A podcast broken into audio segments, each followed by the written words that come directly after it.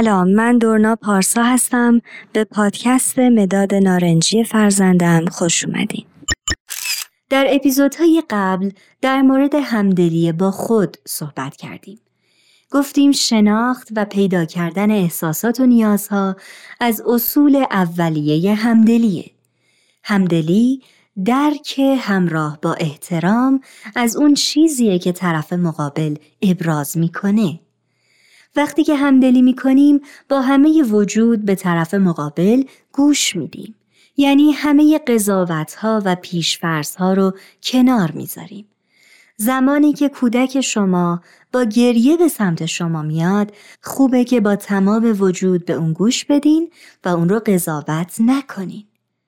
مثلا نگین که تا وقتی گریه میکنی من نمیفهمم چی میگی. برای درک بهتر مفهوم همدلی، بهتر اون رو با همدردی مقایسه کنیم. حالا بیایید مثالهایی از همدردی و همدلی رو برای وضوح بیشتر بشنویم.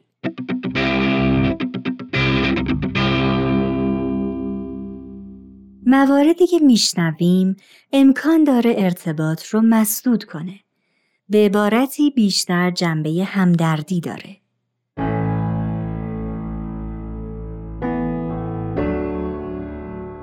نصیحت کردن، مثل تو فکر نکردی که، روی دست کسی بلند شدن، مثل اینکه چیزی نیست صبر کن ببین چی بر سر من اومده. آموزش دادن، مثل این مورد میتونه تجربه آموزنده‌ای باشه فقط اگه تو. دلداری دادن، مثل تقصیر تو نبود، تو بهترین کاری که میتونستی انجام دادی. قصه گویی کردن، مثل این برای من یادآور وقتیه که. مسدود کردن، مثل خوش باش، ناراحت نباش. بازجویی کردن، مثل این موضوع از کی شروع شد. توضیح دادن، مثل من تلفن کردم اما نشد که بیام. تصحیح کردن، مثل اینجوری اتفاق نیفتاد ببین اینجوری بود که.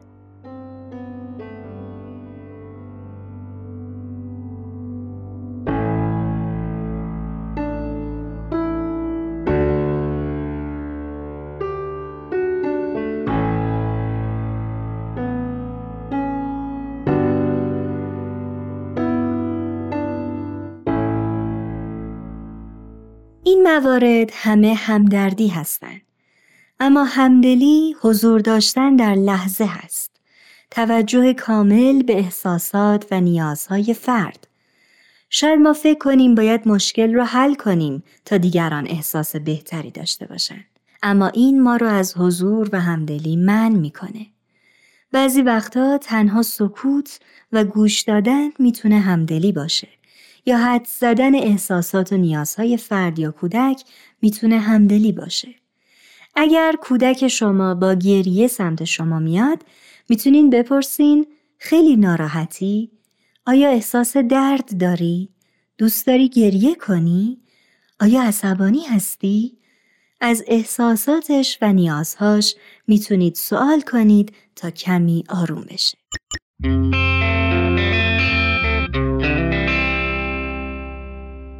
وقتی همدلی دریافت کرد و متوجه حس و نیازش شد، حالا وقتشه که ازش سوال کنیم چه کمکی میتونیم بهش بکنیم. بیایم به چند مکالمه گوش بدیم. مامان بیسکویتم افتاده زمین ولی من میخوام بخورمش. حس گرسنگی داری؟ اون بیسکویت هم خیلی خوشمزه بود، تو دوست داشتی اونو بخوری؟ الان هم که افتاده رو زمین خیلی ناراحت و عصبانی هستی؟ مامان دوستم منو زد. عزیزم یعنی الان درد داری؟ حس درد و عصبانیت داری؟ یا مثلا ناراحت شدی؟ دلت میخواد گریه کنی؟ حس میکنی که بی‌عدالتی شده یا نیاز به عدالت یا امنیت داری؟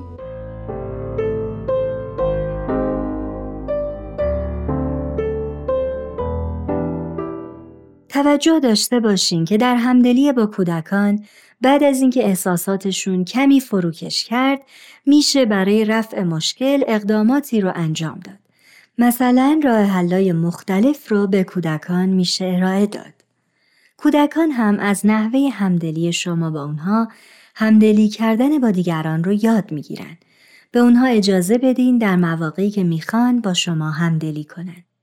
البته بسیاری مواقع میتونیم با سوال کردن از کودکان به اونها کمک کنیم سوالهای درست برای همدلی کردن با دیگران رو بشناسن.